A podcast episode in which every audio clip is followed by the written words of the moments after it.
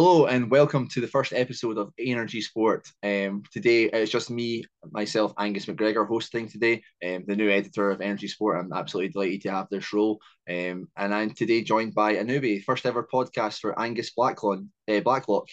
Sorry, mate, butchered your name first time there as well, but tremendous first name I've got to say. But yeah, do you want to just um, introduce yourself and give us a wee bit of a, a wee bit of an introduction to yourself?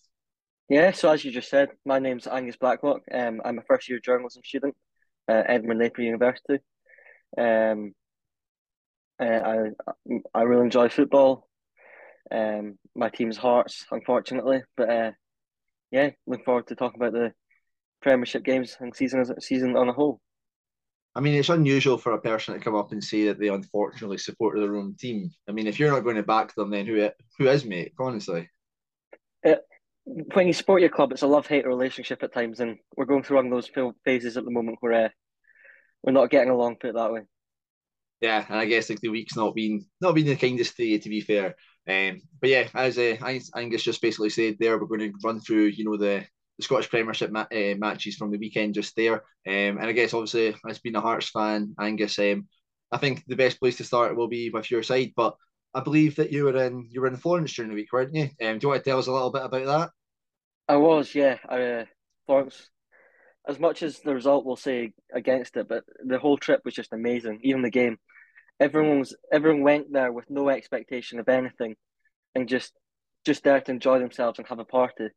And it was five thousand Hearts fans went along. It was just it's it's it's one of those when you support a club like Hearts or you like like yourself, Livingston. It's just it's the sort of games that you, you dream of. Like you, you you only you only ever like think that it might happen, and when it does happen, like everyone everyone goes, and it it, it was my first European trip, it, and it was like amazing. But uh, the streets of Florence were just filled filled with Hearts fans. They, were just you couldn't go down the street and not find a Hearts top or a Hearts scarf, and uh, well behaved as well. We've only we've only helped the reputation in Europe and Italy. All the feedback from the locals was that was really fun to see all this colour and all these people. But uh, yeah, it was a good trip, and even though the result will say otherwise, a bit, I enjoyed it. Yeah, I think that's the thing. Like, regardless of the result, you were very much the envy of you know the rest of the clubs in Scotland. In all honesty, it's the thing that you know a lot of teams can only kind of dream of. And um, for the most part, you look at Dundee United; they only had that one trip away to um, to Alkmaar, which you know ended in absolutely quite a thumping that made it made it so they couldn't really enjoy it overall. To be uh, to be honest with you as well, Motherwell as well, only getting you know um, put out at the first stage as well. So yeah, there's a lot of teams you know who would kind of relish that kind of opportunity. I mean, the one time that Livingston were in Europe, um, I think we had a team from Liechtenstein in Austria. I think I would have been about five year old. So you know, don't have too many memories of you know the kind of games themselves, but yeah, it's what the what every kind of team's looking for out with of the old firm. You know, you're not expected to get too far, but yeah, making the most of those opportunities. But back to league action again for Hearts at the weekend, um, away to Aberdeen. You know, kind of a tough game. Um, two sides with quite a mixed bit of form recently, though. Um, Thomas Harper uh, was there reporting for us, um, and kind of noted on that as teams uh, not the not the best of the starts. Well, not even the best of starts, but not just kind of like a lack of consistency. Um, and I think you you look at last weekend's results with Aberdeen getting beat off of Dundee United so convincingly. Did you go in as a Hearts fan thinking, oh, that this is a game that's possibly more winnable for us here? Uh, I, I I did, yes. I thought we could go there and we could get a result. And um, I mean, look look at the missed chances both teams had in the early stages. It was just Cochrane's one screams, screams out, and it, it, just seems every week now where Hearts are having a glaring chance it's missed. It was Barrie McKay at Kilmarnock last week, but um, yeah, we had both teams had good chances, and obviously keeper made Gordon and keep the keeper made good saves. But yeah, I, I, to get back to your point, I was confident going into the game. I was. Yeah, it's one of those strange ones. Um, I think that first half, in all honesty, um, was really exciting. um, a lot of end to end action, a lot of big missed chances. I think Duk at the other end had one that he probably should put through as well. Um, but yeah, the Cochrane one's an absolute glaring miss. It seems as if there's a mini competition in Hearts right at this moment where try to see who can make the miss of the season. In all honesty, but I think for Hearts at this moment as well, the main thing that seems to be plaguing you is a whole bunch of injuries. Um, Andy Halliday, of course, went off, you know, in the first kind of ten minutes. Um, honestly, what's what's happening to you? How he's crumbling like flies every every game. It seems to be that there's not even just one injury, but one or two or three. I think I think it's just the whole schedule that we've had is just catching up to us. Really, I think with playing these extra games in Europe, as much as they're amazing and great, we are we are playing more games than most teams in the league, which is why we have more more more minutes to get injuries and that sort of thing. But um, like we we knew that going into the season that we'd have these games, and but we just didn't. We looked the transfer window. I think it was a good transfer window, but we I think we needed more bodies. Neilson's whole thing throughout the window was quality over quantity, quality over quantity. But when the quality, when the quant, you need you need bodies when you're playing these games, and I think with the European schedule this season, when it's every every week instead of every other week because of the World Cup, they're trying to get all the games in before. It, it, it's relentless. You're not really getting to stop. Yeah, it's not often you'll hear me say that I feel sorry for Hearts in this instance, but um, it does seem to be quite an excessive rate that these injuries are happening. Um, if only you know you were just playing on grass pitches all the time, and you know you weren't picking up injuries on. Pla- oh wait, that's that's what the case has been. Oh, sorry. Um, but yeah, um, you know Andy Halliday just adds to that list. Uh, Peter Haring as well went off injured late on as well. Um, and yeah, it seems to be mainly the kind of the issue with Hearts this season is the fact that you know it's a different team so often. Uh, you aren't being able to create that consistency um, and that kind of um, like chemistry within like the new kind of signings that we've not seen the proper Hearts side just yet. And in all honesty, I think once if you get put out of Europe and then after the World Cup, it's probably going to be then that we see that fully shine through. Um, and so obviously you guys have Hearts have notoriously got a weird relationship with Robbie Neilson. Um, there's quite a lot of people who teeter on like the the, the rope regarding your manager essentially. Do you think that you know there's got to be a bit of sympathy with him at this time because these things are out of his hand? Um, sure, the results and the performances may not be the best at the time, but his hands are tied in many ways, right? Definitely, I think it, it it's a weird relationship some fans have with with Neilson, and I just don't understand it. I, I don't understand it. The reason we're we're getting so many injuries is because we're playing in Europe because we did so well last season, and it's just people want people are wanting gone after we got beat against Fiorentina, and it's just we we're here for a reason. We're here because we did well last season.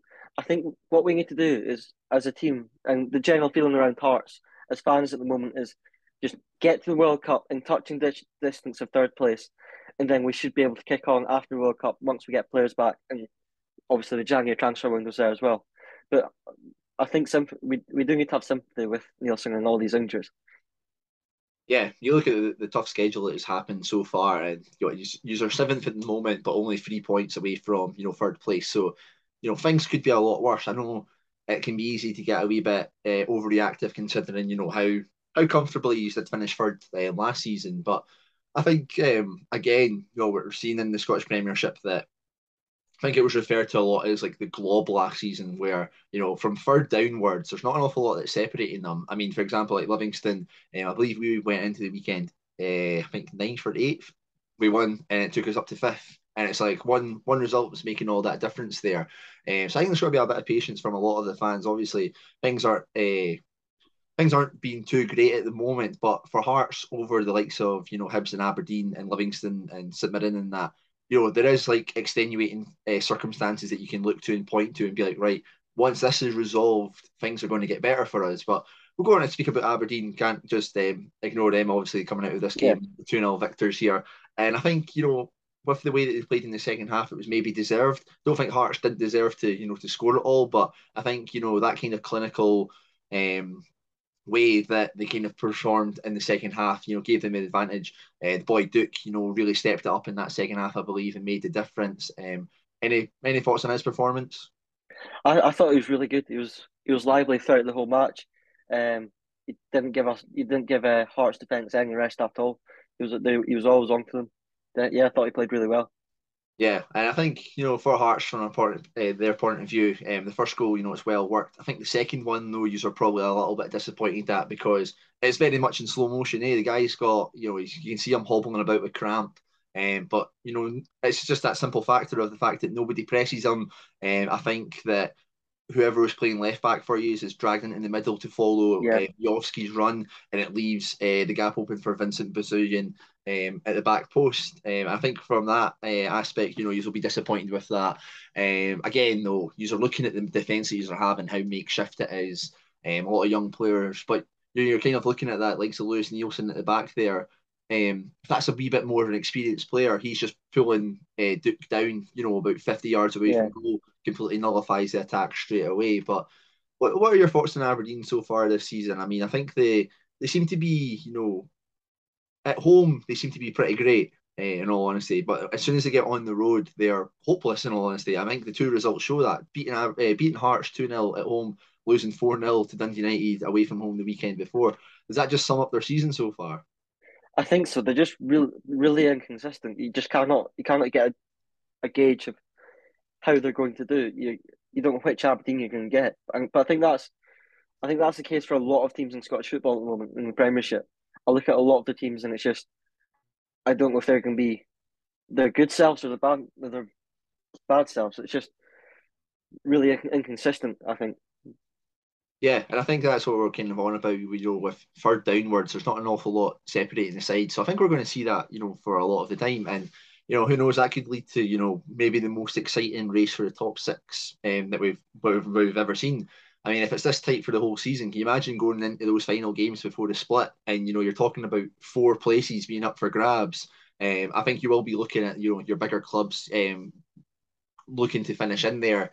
Um, but you know, off of the off of the form so far, I don't think it's quite uh, so set in stone. But yeah, um, decent result for Aberdeen. I think that moves them. I think what into fourth place, I believe, either third or fourth. Fourth place. Fourth place. Um, Hibson third. Um, yeah, I think they'll be looking to carry on that. But we'll go on to speak about something that you'll probably get a wee bit more joy talking about, and that is um, your city rivals Hibs getting demolished six one against Celtic and I think for a couple of weeks there, you know, obviously Celtic losing um, to St Mirren, you know, quite disappointing results in Champions League without, you know, playing poorly, and then obviously just kind of scraping a last minute win against St Johnstone there.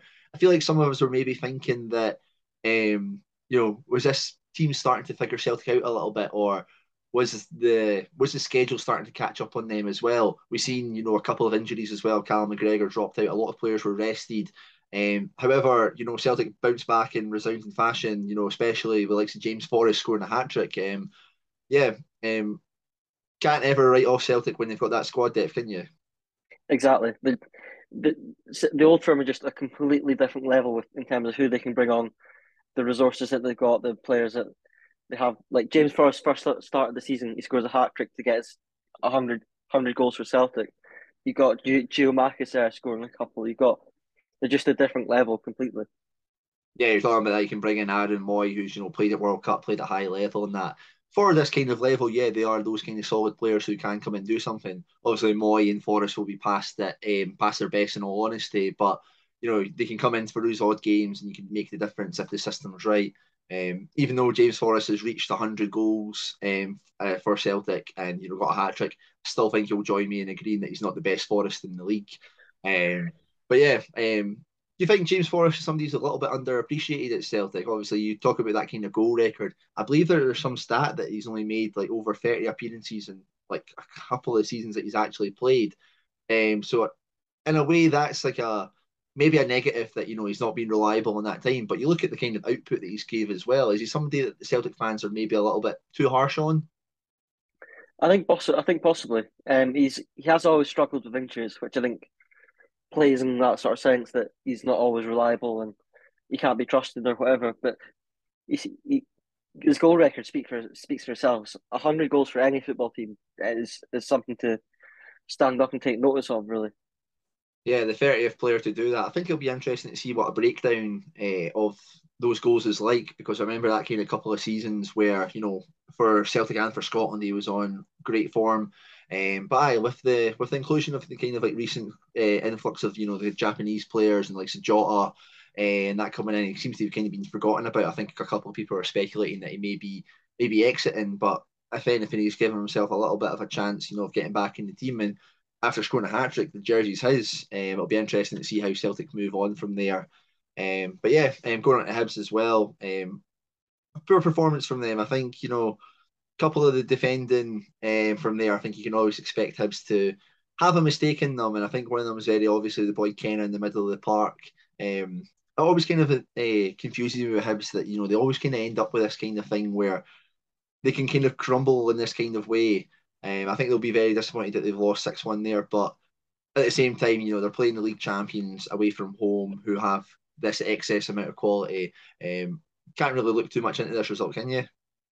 No, I think I think it's always a, a write off when you go to Ibrox or Celtic Park, just because you're not expected to win. Like no, very rarely do teams win at Ibrox or Celtic Park, and um, I think it's it's a weird one with Hibs because they've started the season really well, but I think it is. I think what what's happened this week shows playing two game, two three games a week is actually really hard, which is what they've seen going up to Tannadice on Tuesday night, getting beat, albeit they should have had a goal, which was offside, but never offside.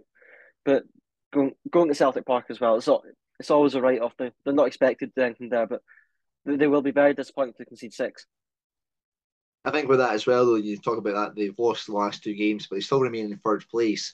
There may be frustration there with the Dundee United game that you know they could have created that wee bit more of a gap, um, you know, and kind of cemented their place in third place before going into a big game against uh, against Celtic. Sorry, um, but it all just makes you know their game this Friday night um, against John Stephen more uh, tantalising. I believe is this the first game that has VAR in? That's, yeah, that's right. Yeah, first game before. That'll be an interesting one to see how that goes. Um, just what, what are your general thoughts on VAR being brought into Scottish football? Are you pro? Are you for? Are you against? Or I'm I'm for VAR, but not the English version. I think you see, you see, you see yeah, countries in version up here. Like, is it going to be you know wearing like a kilt and a bonnet or something? No, no, nothing like that. But you see, you see countries in Europe where um, it's it's run so much better than it is in England. And in England, it just seems to be a bit of a circus at the moment. But but you see, in Scotland games, it's worked fine. In UEFA competition, it's worked fine. At the Euros, it was fine. It's just, I think I think it's good that we're getting it in. I've always been for it. Um, I think it's about time because I think we would be being left behind as a footballing country not getting it because it seems like everyone else in Europe and all is getting it at the moment. So I, am generally for it, but I'm what I'm not for is bringing it in mid-season. It only adds to the controversy of big refereeing decisions and big goals or whatever. Because come the end of the season, you'll have fan bases going, "Oh, if it was in the start of the season, we'd have these points and we wouldn't have had these points." And we should either got it in, in the summer or wait till next summer. In my in my opinion. Yeah, I agree with that because I'm looking back at some of the Livingston games this season. I mean, we had a penalty given against us against Motherwell for a handball, which hit Montano clearly on the chest, which would never have been given if VAR was there. Um, also, last weekend against Ross County, there should have been a red card for Keith Watson as well. Um, so there's a couple of instances already that we're looking at, and I'm sure there'll be plenty of more brought up from other teams. But that is quite a strange um, way that it's been brought in one point I think you were saying about you know you don't want the English version um, is do you think that that's not ran as smoothly because of the refereeing quality? And if so, are you confident that the likes of Willie Collum and Kevin Clancy are going to be able to use this technology to the best of its ability? Uh, honestly, no. I, I think I think part of it is that because as as much as it's the technology and all that, it's still the humans making the decisions. So I think part of it will be that, but we'll we'll, we'll wait and see. It's never happened before, so. I'm just really, really excited to see where these screens are going to end up in most of these stadiums. Um, if anybody's ever been to the Tony Macaroni Arena, you can see that it's quite a tight stadium. That's quite the, the stands are quite close to the pitch. There's not an awful lot of uh, room there. The referee's going to have to like run down the tunnel essentially to you know to find somewhere to go and uh, to go and do so. Um, likes of Ross County in that as well. Where is this going to happen? Um, I think that's going to be an interesting thing that's just going to add to the drama. The referee's going to disappear for a wee bit and then he's going to make an entrance, you know, like a, a returning WWE superstar to like a either tremendous ovation when it's going for the home side or going against them. But yeah, it's going to be interesting to see what's happening. And in all honesty, I can't think of a better game to have VAR than Hibs versus St Johnstone. I'm sure it'll be an absolute classic. Friday uh, night under floodlights. Exactly, perfect. And you know, that'll be an interesting one to go to, I think. You know, Friday night, I think they're trying some new things, you know, to try and get more fans to go. I think um, you know, I think they might have done like an initiative to, you know, to lower ticket prices yeah, as well. So I think they had a donate a ticket sort of thing for a fiver, which um, credit to Hibs for doing that and should could definitely boost attendances. Yeah, that's uh, a great credit to Hibs for doing that um, because you know we're all going through the kind of cost of living crisis and whatnot. So it's good to see a side um, kind of doing that um, and more being more prominent in Scottish football at the moment. I say that as Livingston next week go to Ibrox to pay 31 quid to see us inevitably get defeated. But um, yeah, um, it'll be an interesting game just there. But yeah, I guess we'll we'll move on. You know, speaking of Rangers, um, very very tough week for them. Um, what did you make of their their midweek humping against Liverpool? Uh, I actually didn't see it because I was on a flight to Florence, but um, I this guy won't stop talking about Florence, man. Jeez. I'm just just being honest, but um, took off at half time and it was one one, and I'm thinking Rangers could get something here. Ibrox on the floodlights, Langdon C seven, and it's just like it's it, it's it's one where you're like, oh, that doesn't really help the narrative that Scottish football is so far behind English football, and as much as you want to say it's not, and but I think part of that was just Rangers I saw the highlights and some there defending and losing Goldson after how, how however long it was was was it was always going to be an uphill task from there for them. I think it's that hope that kills you. To be honest, if you're going in one one at half time, um, you're looking at it, like, right, if we keep things um keep things tight, we can maybe snatch another goal or whatnot. But yeah, I don't think anybody could have predicted that Liverpool would come on and score six goals in the second half. Uh, an absolute astronomical performance from them. But yeah, Rangers have been quite a strange one this season. I don't think they've ever been. I've watched them too much this time this season and been massively impressed by them. And I think a lot of that has to do with the recruitment from an outside perspective. You spoke about it there with um, Connor Goldson going off injured there, and it seemed to have like a catastrophic effect on the side. You look at the centre back options that they had. Leon King's been thrust in there as a youth player. John Souttar's having injury issues. Uh, ben Davies has been known for being injury prone as well. Helander, I think, ruled out as well. Um, and then you're looking at you know the midfield as well. It's the same midfield players that have been there since you know about four or five years ago. They're still relying on Scott Arfield, who's what reaching mid thirties. Um, Steve Davis is reaching forty as well. When you're playing against teams like Liverpool and that, and you're turning to the subs bench and your first ones to bring on are Leon King and Steve Davis, I think that makes a big massive difference. In all honesty, you know they've got record transfer fee for Calvin Bassey. They sold Nathan Patterson for a lot of money. Um, I think he got over 10 million for Joe Aribo as well, if I'm correct. That's yeah. just not been re put back into the team, has it? Tillman came on from loan from uh, Bayern Munich and he's been, we'll get onto him and his goal later, but he's not been consistent enough for a side like Rangers, I would say. Tom Lawrence has came in and got injured. Čolak's came in and, you know, he's a great finisher, but maybe doesn't offer enough um, off the ball whenever you are mm-hmm. contending against like a team like Liverpool. What are your general thoughts on Rangers um, recruitment, and do you think that's something that's holding them back this season? Definitely, I think the recruitment it was. You looked at the signings they made and looked okay, but they just didn't bring in enough. If you know what I mean. You also look at next summer how how many of the players are out of contract, and you're looking at Kent, Morelos, big money players that have being in, being in the press for rumored big money moves, if they are, I highly doubt that they'll sign new deals, and if they do, they'll have to break the bank to get them to keep them basically. But and I think yeah, just the recruitment as on the whole has just been pretty under par. Yeah, I agree. At this game, I think there was a lot of pressure going on them to get a result, which they did do. Um, two one against Motherwell away from home. Um, a good goal from Tillman. Um, you know to pick it up from the halfway line. I think you've got to applaud any goal of a player who you know carries the ball that far and um, and finishes it off. But a lot has got to be a bit said about the defending, right? Oh, 100%. It's poor defending. As much as it's a great goal and a tidy finish, the defending is shocking. There's like there's five Motherwell defenders on cut around, around within a yard of Tillman, Tillman, and, and you still manage to get through and get get a shot away. I think I think the run from Matondo takes I, I don't know who the Motherwell left back was, but takes the Motherwell left back with him, which opens up Tillman just to easily just run in and slot home. Yeah, I don't think it was you know the the greatest of games. So that kind of quality would open it up. Uh, John Lundstram would obviously add like another one, um, but it wasn't to be you know the most comfortable of endings for Rangers. Uh, McKinstry scores a quite a great free kick. I think he completely takes everybody by surprise. I think everybody's expecting a cross, and at first it looks as if he's just overhit it and it just nestles very nicely into the back of the net, um, and it made it a little bit more uncomfortable. Do you think that that kind of manner of you know Rangers being two nil up, even though you know it is maybe a little bit of a free goal that they've conceded because it doesn't come across as a emphatic performance following um, the midweek disappointment. Do you think that that still puts a little bit of pressure on them? I think it does.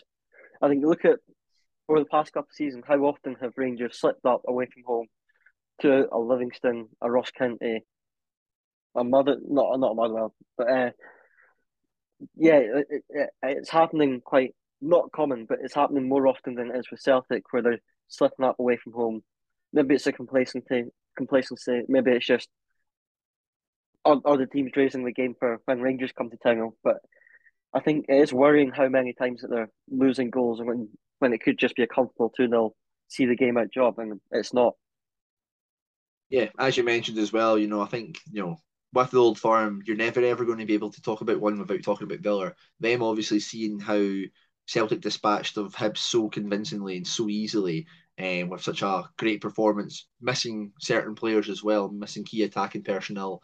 Um, I think you know there will be a little bit of frustration, but you know at the end of the day, the three points is the main thing, um, and they got that in the end. And I think they've you know they've got to keep on building upon that. Um, there's not an awful lot they can do, you know, to fix, you know, the kind of recruitment side of game uh, things and that. Now it's going to be a very interesting January transfer window, though I think for for Rangers as the, you know, I think there is a lot of work to do, you know, in bridging that gap between themselves and Celtic. I think you're looking at the games last season, uh, the final couple old firm games. You're saying that cool Rangers are you know, kind of getting back into it more. You know, that you look at that semi final, I think the one that they drew one one at Parkhead, it seemed as if you know they managed to snuff them out a little bit, but you know that previous old firm there, the four 0 and then you know dropping some silly points in the process as well. I think they've been bailed out a little bit by Celtic draw uh, losing to St Mirren as well. Yeah, um, but yeah, it's going to be an interesting title race. Do you do you think that Rangers have got what it takes to you know to get back into it properly and overtake Celtic? Um, I, I think Celtic just are just still too good. But for all for all Rangers' flaws, they're still only two points off Celtic. So it only takes Celtic to drop off, drop off, drop more points again. And although that isn't likely, it can still happen. And we've already seen it happen this season. I think just in general, I think I, I just think Celtic, the quality they have, and I think I think they're just a bit ahead of Rangers at this time. Yeah, and that's a great point to talk about. You know, only two points behind. Uh, I think that kind of just signifies, you know, how how important the old firm games are going to be this season. Um, because you know things may seem a little bit down for Rangers at the moment, um, but you know, come that next Old Firm game, if they're still only two points behind, they then win that. Massive turnaround that does for them, and you know, suddenly things aren't so gloom, and you know, they're talking about you know how you know a corner's been turned and whatnot. So it's going to be a very interesting one to to keep an eye on for sure. Um, but yeah, with Motherwell as well, I think they're another side who comes very much into that uh, bracket of inconsistency. Um, Steven Hammell obviously came in and took over from Graham Alexander, um, you know, following a very poor European run. What have you thought of Motherwell so far? Do you think there was glimpses in here that showed them that they could get into the top six, perhaps? Yeah, I mean, you see glimpses. I mean, they played they played really well against us, and the three the three 0 scoreline didn't didn't show that really. But um, they've only won one of the last five, which is not which isn't great form for them. So uh, They'll need to change that around. But I, I like the looks of Van Veen and and um, yeah, I think he's a really good player. I think he can help them do really well this season if he stays fit. Yeah, I think that is the kind of issue with Van Veen. Um, perhaps it's not the service that he gets every week. Um, but you know, you look at that the last kind of like running games that they've had, quite a tough one. You know, they've played uh, Rangers, Hibs away from home, Celtic away from home, and then uh, they hosted Hearts as well. Um, so maybe it's just been that kind of run that's not yeah kindness to them as well. So maybe a wee bit more sympathy. Um, I think you know a lot of teams are going to be looking at you know the bigger sides, for example, the two Edinburgh, the two Glasgow, and Aberdeen. Um, as being, you know, games that, you know, if you get anything, it's kind of like a bonus for. And then it's those kind of other teams around them that, you know, the crucial points are going to be picked up from. Um, but yeah, uh, Motherwell, yeah, solid enough side. And uh, don't probably create too much um, I actually seen a surprising stat actually that um, I think it was an analysis about you know the teams who do the uh, the most amount of like long passes. Um, St Mirren, Livingston, you know, we were down at the bottom uh, for like the most amount of them. I was surprised to see that Motherwell weren't quite up there because I always often see mm. you know Van Veen as being seen as an outlet there, but maybe that's something you know that Hammell is properly um, trying to implement a wee bit more. I mean, I don't see Motherwell play an awful lot, and when it is, it's against usually against the old firm, um, you know, on Sky Sports. So it's probably not the best kind of basis to base it off of. So yeah, it'll be interesting to keep an eye on them. Obviously, they pipped us to the top six last season. Um, I don't think they're a team that you know we could necessarily rule out in that matter as well.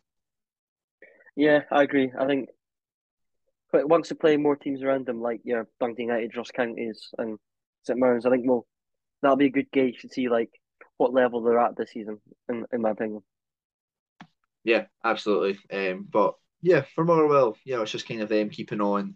Um, you know, that kind of tough run of fixtures. You'll we'll see. I think who's their their next game appears to be against Celtic actually. Oh, that's not to be fair. Then play Aberdeen, which you know they've still got quite a tough run. You know, Dundee United uh, away from home, then playing Hearts, then playing Celtic. So, you know, maybe it might not be the kind of runs continuing on. To be fair for them, mm. but again, you know, um, Motherwell, you know, kind of got to be a wee bit patient in this kind of instance as well. Hammell's, you know, very still, very much still new in the job.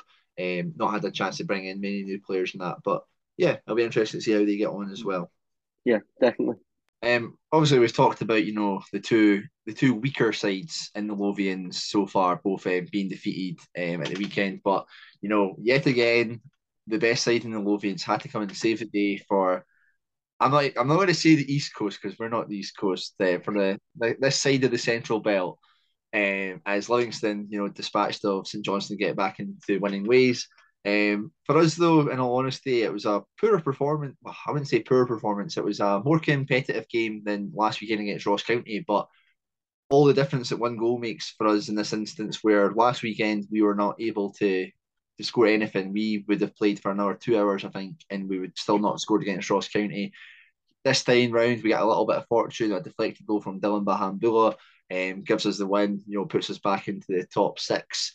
Um, for Livingston fans so far, uh, Angus, um, the frustration has been, you know, the lack of goals that have came from there. I think, you know, 90% of our home games or something like that. You eh, know, for the most part of our victories this season, they've all been kind of 1 0 victories. I mean, I think against Hearts, yep. against uh, Kilmarnock, now against St Johnstone, that as well. Um, even losing one as well. Um, in that instance, away to Dundee United, we won 1 0. We're not scoring too many goals in one of those instances because of Bruce Anderson being injured. Um, do you think that a lack of goals is something that could maybe come back to haunt Livingston, you know, as the season goes on, or do you think the good signs are there that at least they're kind of creating opportunities, even though maybe not taking them all at this moment in time? I mean, you're still picking up points, so um, I think at the end of the day, that's what ma- ma- matters at the moment. But I think it shows that you also have a good defence that you're able to either don't keep a clean sheet or only concede one that you get a point out of the game. Um, but yeah, just been that team this season where you're just picking up points every now and then, climbing up the table, really. Yeah, it's an interesting one. I think it's similar shades to that very first season that we came up, where you know the home form has been um, very, very good for us and it's been picking up a lot of points. You know, hosting the likes of Hearts and Hibs, you know, we're kind of expected probably to lose, you know, just based off the, the stature of the two clubs and that.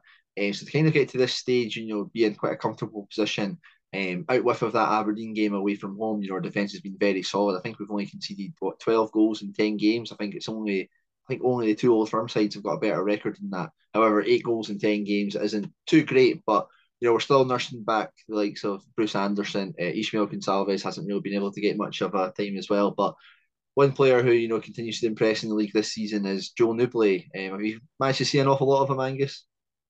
Uh, I saw him against Hearts. Um, and I saw I saw him briefly against the against Rangers in the first game of the season when he uh, properly announced himself by going scoring the opener. Um, but yeah, I really like him as a player. Uh, I think he's a really good player. I think for that, you know, Livingston at the moment, you know, although the goals haven't been coming just yet, I think you know there is an attacking.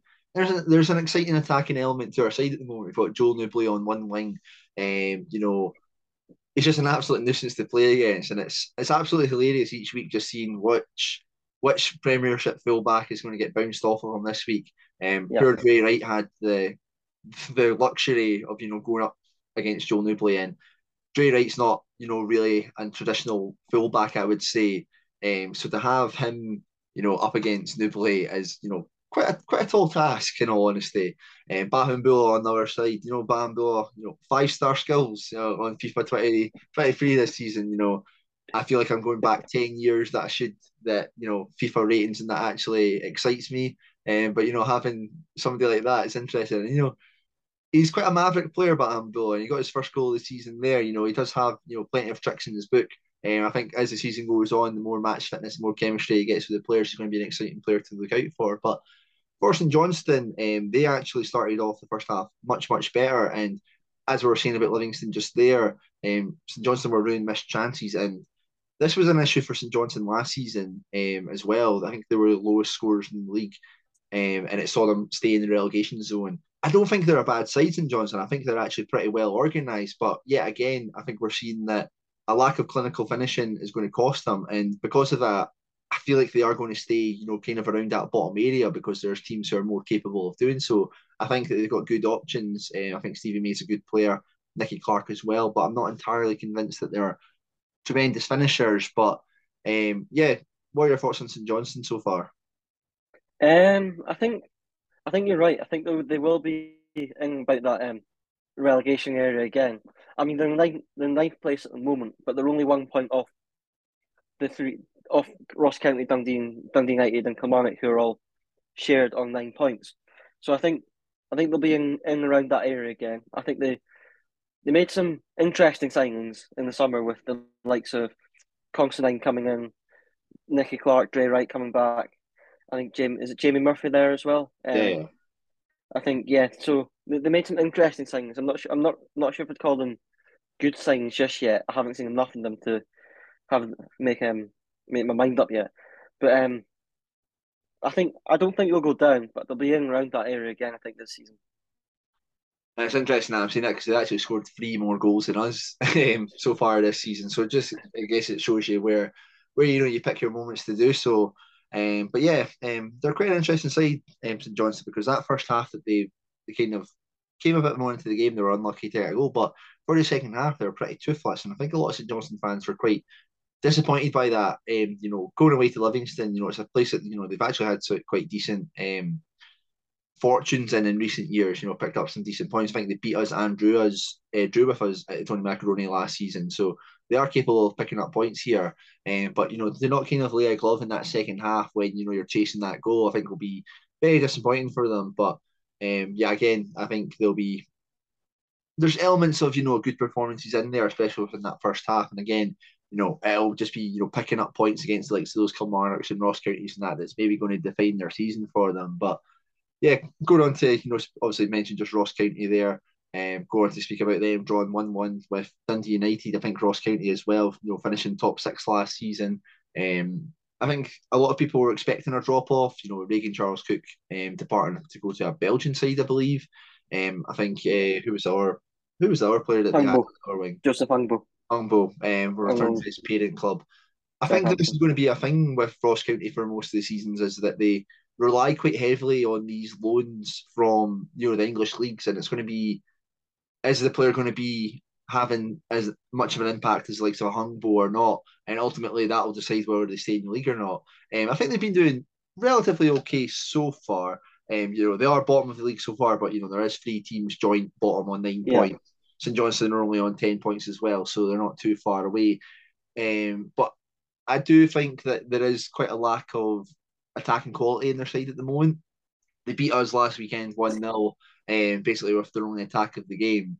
Um, and I was very surprised to see that they kind of set up to play Livingston and kind of sit back and you know kind of try and catch a team like Livy on the counter attack. Um, I'm not entirely sure how well that's going to go out for the rest of the season. I think against a team with better kind of quality in that you, you may seen them get you know a couple of goals taken off of them. Um, but yeah, what do you think about that kind of strategy? And Do you think that that may end up being their downfall this season? You know, having that that loan system, um, certain players who may or may not hit the ground running. I, th- I think it is because I think every season you're getting you're having to replace all these players again, and it's it's, it's the same positions that you're looking for every summer. But I think you also have to remember it took they they they started last season really badly as well, and it's sort of around this time that they really picked up and went on an amazing run. Um, I think they lost something like the first ten games or something. So um, they're doing better than they were this this season, this stage last season, which is a, uh, which is a uh, strange to think. But um, I think, I think yeah, I I I'm not a fan of the strategy of loan player after loan player after loan player because every season you're having to build new relationships with new players and teammates having to understand different play styles every summer. So um, for me, I'm I'm not a massive fan of that strategy. I'll be honest. I do have sympathy for him to be fair because it is working within you know the kind of the budget that they have. They'll be in a similar boat to Livingston where um, trying to attract players. I think maybe it's a wee bit more difficult as well to get people to ro- relocate up to up to Dingwall as well. Yeah. Um, the likes of teams in the Central Belt, as silly as it does sound, they do have that advantage of being in um, in this in that central area where you know they can live in the likes of the like the cities of Edinburgh, Glasgow, and that the more kind of like lively lifestyles and stuff like that. Yeah. Um, but you know, with Malcolm Mackay as well, just like with all the problems that Malcolm Mackay brings, you know, don't have to like the guy at all. Um, he is a great manager for this level, and Ross County are um, much better with him in charge. And you know, the likes of last weekend's game, and you know, even picking up the point against Dundee United there, um, shows the manager managerial ability that he has. Big games coming up for them. You know, I think they've got Kilmarnock next, and then I think they go. I think they host yourselves. Actually, I think they have yeah. Hearts um, yeah. following that. Um, so you know, games that you know they could properly look back and you know, and a, a couple of wins there, or even like a win in a draw, that moves them up to, you know, about thirteen points. It takes them, you know, closer to the top six as well. So it's again, a couple of results can change everything. You know, they're two two unbeaten just now um, going away to Livingston and hosting Dundee United, which you know they'll be quite happy with that as well. Um, Dundee United um, themselves, you know, I think they'll be very disappointed in the manner that they lost that first goal. Um, Craig yeah. who I know very well from his time at Livingston, very unlike him. Um, you know, working for like Livingston, and that that kind of hard work, making sure not taking those kind of risks. I'm not sure what he's kind of doing there. Gives the ball away slack, and then also kind of doesn't shield the ball out pre- uh, properly can't take anything away from the finish by Callaghan, though, right? Great finish. It's a it's a great finish. He takes the goal superbly, just sorts it right into the top corner where the keeper can't get it. Yeah, and I think Ross County do need a little bit more from him for uh, in that aspect. You know, I think there was that season for Hamilton that he scored so many goals. Um, I think Ross County haven't properly seen that just yet, but um, you know, Dundee United to come back into the game. You know, I think Dylan Levitt absolutely levered the bar with an absolute wonder strike before yeah. Tony Watt gets yeah. the gets equaliser. Dundee United as well, you know, things started so brightly for them. You know, you look at that AZ Alkmaar game where they won 1 0 and they were great. Like they played yeah. so, so well um, under Jack Ross. And can you quite fathom what's happened to them this season? No, I can't. It's it's a weird one because after that, um, after the Alkmaar game where they won, it was like they're going to be a team this season. They they're going to do well. They'll mm-hmm. they'll they'll be a they'll be a team to look out for this season. But um, I don't I don't know what's happened. I did I think they just peaked and just they, they almost went on massive downfall, losing to taking taking a big defeat off obviously Alkmaar and then Celtic later on in the season. Um, I think Liam Fox was a strange appointment. I think it was an easy way out for the for the hierarchy at Dundee United. I think they could have. I reckon they could have got someone better to come in, but that's just my opinion, really. Yeah, it's a strange one yet because we did the me and my pal Graham, uh, Graham Sinclair on the Energy podcast. Um, we did our season preview, and I believe that I put Dundee to finish fourth again. Um, because of the signings that they've made, you know, they've kept Dylan Levitt, like Steven Fletcher coming in as well. I was really confident that they were going to, you know, further cement themselves as you know that kind of top six side. I can't can't quite believe you know what's happened here. I didn't think Jack Ross would have been such a disaster in all honesty as well. I'm not over. I'm not incredibly sold on Jack Ross as a manager. I think that there's a lot of uh, a lot of credit that's been given that's maybe a wee bit too. I don't know. I don't know the right word to say it. I think he's been given a bit too much praise and probably yeah. what's deserved in these kind of times. Mm-hmm. I look back to that season, the championship that St Mirren got promoted alongside Livingston as well. They had by far like the kind of the best budget in that, and never whenever they played us, I didn't feel like they were that great a side. Um, obviously they had his time at uh, Sunderland and Hibs as well. Um, but yeah, I don't think anybody could have predicted this would come. And yeah, I think the, the appointment of Liam Fox is an interesting one. Obviously, he's Livingston's third highest appearance holder now, I believe. Um, after Keaghan Jacobs and Scott Pittman have taken him over, so he's a player I know very, very well. Mm. Um, aye, he was at Cowdenbeath, then he came to us as an assistant manager to Martindale, and now he's went off again to you know to become uh, he was a coach at Dundee United getting the proper job there as well. So I think time will tell to see whether or not he'll be a success or not. But again, you know, you're looking, we're saying about Ross County changing results. That's three without a loss now for Dundee United. Two wins yeah. against Aberdeen and Hibs, as well as a draw against Ross County the weekend. So maybe it is a corner that's been turned slowly. Um, you know, they've got a League Cup game against Kilmarnock coming up and then playing St Mirren, then then Motherwell. All games that, you know, are winnable on paper they're very much winnable. Yeah, you're absolutely right. Um, wins there, you know, that could take them up the table, and you know, by by the time that the World Cup comes back or um, we come back to league action, you know, we might have a different narrative surrounding Dundee United that you know they've completely shrugged off what had happened um, at the start of the season, and you know, kind of got back to the Dundee United that that we were probably all expecting at the start of the season. Yeah. But um, yeah, I guess time will only tell for that. Um, you know, you look at that squad, though, that squad's far too good to be going into a relegation battle when you yeah.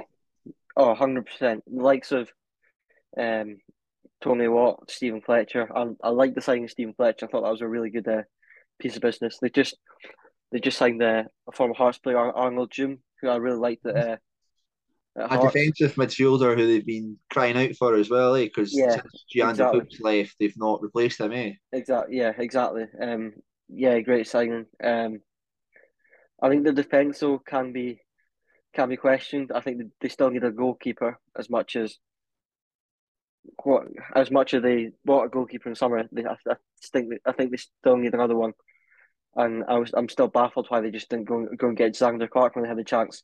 I'm not complaining, but I'm, I'm baffled that why they just didn't go get him in summer. But I think I think I think they'll push up the table and be a challenger for third.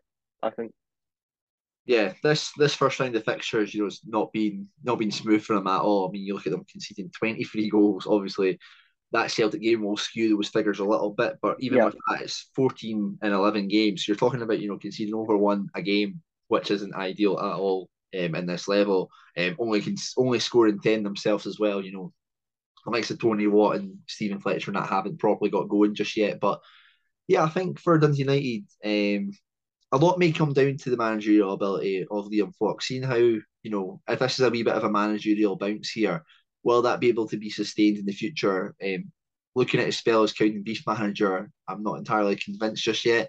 Um, I think Dundee United fans will still be a little bit sceptical.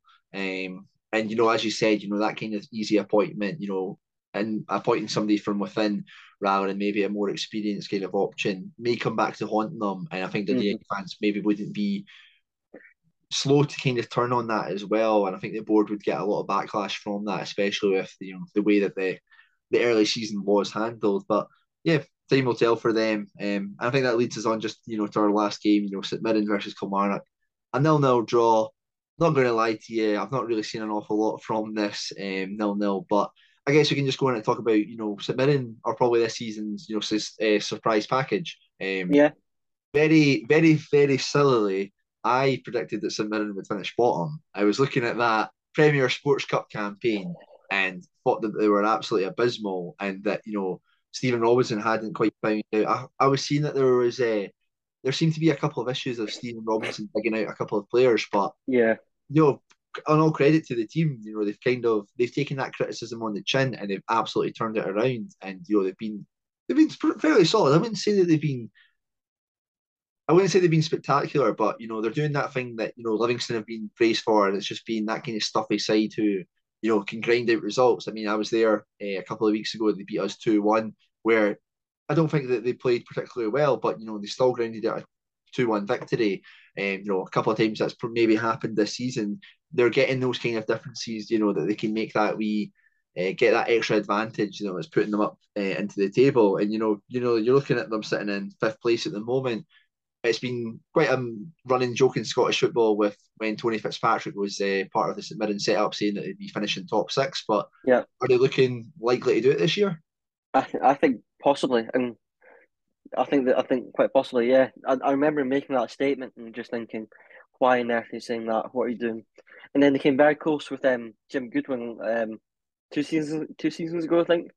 Um, but I think just in general, I think they've they've really been um, a surprise package this season, and obviously that big win, that win against Celtic, the statement victory, um, showed that. Yeah, um, aye, it's an interesting one. I don't think they're a spectacular side, but you can't fault like how solid they are. The likes of Declan Gallagher's came uh, been a great signing for them. I think you know him coming from Aberdeen is a, one of the signings of the season. In all honesty, mm-hmm. um, I think a lot of people are writing him off, um, and it may just be you know something as simple as you know the style of football or the the expectancy to defend a little bit more and just be that yeah. defender rather than a ball player. I think Gallagher's actually not too terrible on the ball in all honesty, but you know just something didn't seem to be right up there at Aberdeen with him, and you know that's coming to St Mirren's aid just there. Um, but yeah, I think St Mirren fans will be delighted with you know the way that the season started so far. It's whether they can maintain this. There's no point, you know, kind of uh, keeping it up so far and then you know kind of suck them in, and you know giving away silly points. Um, you know, against Kilmarnock, you know, they're probably looking at that. You know, the last what three home games or so they've played Livingston, Celtic, and Kilmarnock, and the one that they've not won is against Kilmarnock, which is you know will surprise a lot of people in all honesty. But mm-hmm. Killie as well, you know, um, quite a strange side so far this season. Not an awful lot of consistency. Um, I think we know what to expect from a Derek McInnes side. Um, but you know, going away from St Mirren, going away to St Mirren in the form that they've been in, surely it's a massive positive getting a clean sheet and a point. Uh, I think so. Yeah, um, they've been they've been okay this season. I think, but just coming up coming up from Championship, obviously breaking everyone's heart when they stopped our Arbroath getting promoted. But um, I think yeah, they've been they've they've been all right this season. I am. Um, I don't think they've been very special or, or anything. I think one thing that will hurt them though is Kyle Lafferty imminently going to get his ban for obviously something that he stupidly said. But um, I think that might hurt them this season, and I think it might drop off after that's coming place. Yeah, um, I guess with Lafferty as well though, it's like has he had that massive an impact so far this season? I don't remember him scoring too often. I can't think of the top of my head. Has he got any goals this season? Uh, I'm not sure if he's got any goals, but he's just one of those players that's a focal point. And yeah. No, in fact, no, he does have a goal. He scored the against Hearts. oh yeah, yeah, of course, yeah. yeah. Gordon's mistake, yeah. yeah. Um, but he's just one of those players that's always a constant threat. Won't give you any time on the ball as a defender, and um, yeah. But I think, yeah, I, yeah, just a massive focal point up, up front. And he's that kind of player that you know, even if he's not kind of doing anything, he's in the back of your mind that he's there. exactly. regardless. Exactly. Um, I'm not entirely sure who else uh, Kilmarnock have as an option up front. Is Ollie Shaw still there? Um, Ollie, Ollie Shaw still there kicking around. In terms of our strikers, I mean, I think Armstrong scored a couple of goals in the last couple of weeks as well. Um, Jordan Jones is a threat, but in terms of the actual proper strikers, Christian Doidge is there actually as well. Yeah. Um, maybe they can come in and do. They've, so they've actually got some not bad options. It's just kind of getting you know that bit more attacking quality into their game. Um, but yeah, for Killie, um, again, we're talking about you know like Dundee United and Ross County turning uh, having a wee bit more fortune in the results. I think that's three unbeaten for Kilmarnock now as well. So it mm-hmm. seems as if you know all these teams at the bottom of the league are you know starting to pick up the points like slowly and gradually. Yeah. Without you really kind of getting away from one another as well. Um, so I think there may be a little bit of a element of frustration for them all that you know they're all picking up points and dropping them at the same time. But again, they're going to be having to look at the next kind of next kind of fixtures and hoping that you know they can make the difference there. I mean, you look at it, they host Ross County next, then they have a away trip to St Johnstone, then they play Livingston, then Dundee United. Four games that, you know, very much winnable as well. And a manager like Derek McInnes, this could be where that kind of managerial prowess that he has could make the difference there. However, if not, if you're, you're looking at that run of games, if they only pick up, say, two points from that 12, yeah. the pressure's on and, you know, they've lost you know, Dundee United and Ross County are the two teams sitting at the bottom of them now. The gap would start to create from there, and you know, a lot of the confidence would maybe be going from the fans. McInnes has just signed a new contract as well, so I don't think he would be in any danger of losing his job, but that pressure would certainly be heaved on them, right? Definitely, definitely. I think I think for all teams at the bottom, this next round of games is so crucial because they all play one another. So if one team can go and win all the games and one team loses all the games, then there's there's going to be a gap that'll start to um, appear there. So it's it's just it's a very very important it's a very important time for the bottom four or five teams. Yeah, I think that pretty much ni- nicely wraps up you know the weekend's action just there. Not an awful lot more to talk about from uh, St Mirren and Kilmarnock there being like a nil nil draw. But just before we go off, Angus, um, obviously we've not had any of the podcast runs so far this season, so there's not been an awful lot of chance to talk about you know the kind of the league so far. So what I'd like to ask from you is um, who is a player so far this season? Actually, give me two. Give me one from Hearts who you think's maybe been, uh, you know, your kind of player of the season um, so far for you guys. Who's impressed? Who's been, you know, one of the top performers for you? And then just one from the rest of the league in general as somebody who's particularly impressed you. Um, from Hearts, I think Alex Cochrane's prob- probably been a player of the season. Uh, on loan last season from Brighton, signed him permanently in summer. Um, great piece of business to get him in. He's young. Um, he's just been a really good, really good player, and he's all, he's only kicked on from from last season. I think I really I really enjoyed him last season, and I think now people are starting to um, appreciate his um how good he, how good he's been and how much of a support he's uh how much how much um how much he gives to the team. And then from another club put me in the spot. Um, I think Josh Campbell from Hibs has been uh, quite surprising. I didn't really think much of him before the season, but I think it was absolutely hopeless last season. In all honesty, exactly. but he's, he's he's got quite a few goals to his game to his name this season. Uh, one that springs to mind is uh, pretty sure he scored in the last minute to draw with Rangers. Um, and against I think he scored was it him that scored against St Johnstone as well. But anyway, he's got he's got lots of he's also, he's got a few goals to his name this season, and he's really kicked on from what was a poor season last season. He's one that surprised me. Yeah, fair enough. Uh, I think Campbell is one. You know, I think the recent uh, View from the Terrace uh, podcast, which uh, actual episode on BBC, which features ex Energy Sport alumni Amy Canavan, um, which go and watch it and give that a give that a good watch. Um, good to see a former Edinburgh Napier student um, making great strides onto you know public television as well, which is absolutely great to see. Uh, there was a segment which Campbell's um, influence this season was mentioned. Um, yeah, a bit of a turnaround because he's a player who has received a little bit of um, a little bit of stick from uh, the Hibs support, which you know is never a hard thing to do. In all honesty, um, Hibs fans are notoriously fickle, um, but yeah, um, if you can continue it, I guess there's no point in doing it, you know, for only you know a third of the game so far this yeah. season. Um, I'm not even entirely sure if he properly starts from them all the time as well. But you know, four goals this season, you can't really sniff at that too much. Um, I guess I'll go for one myself um, from Livingston. Um, I think there's a, there's a few we could probably talk about. Um, Joe Nouble's one, obviously, who has received a lot of plaudits. I'm going to go with Ayo Obileye, though, um, at centre half. Obviously, we are talking about um, you know, the kind of Livingston keeping a lot of clean sheets so far. He also scored a winning goal against Hibs, um, uh, which is obviously an absolute delight as well. Um, but yeah, he's been he's been our mainstay at the back so far. Jack Fitzwater was probably one of our players of the season last year. I think he's picked up a picked up a suspension and an injury as well, which has seen him ruled out. But Obileye's been in there and absolutely marshalled the, the defence tremendously well.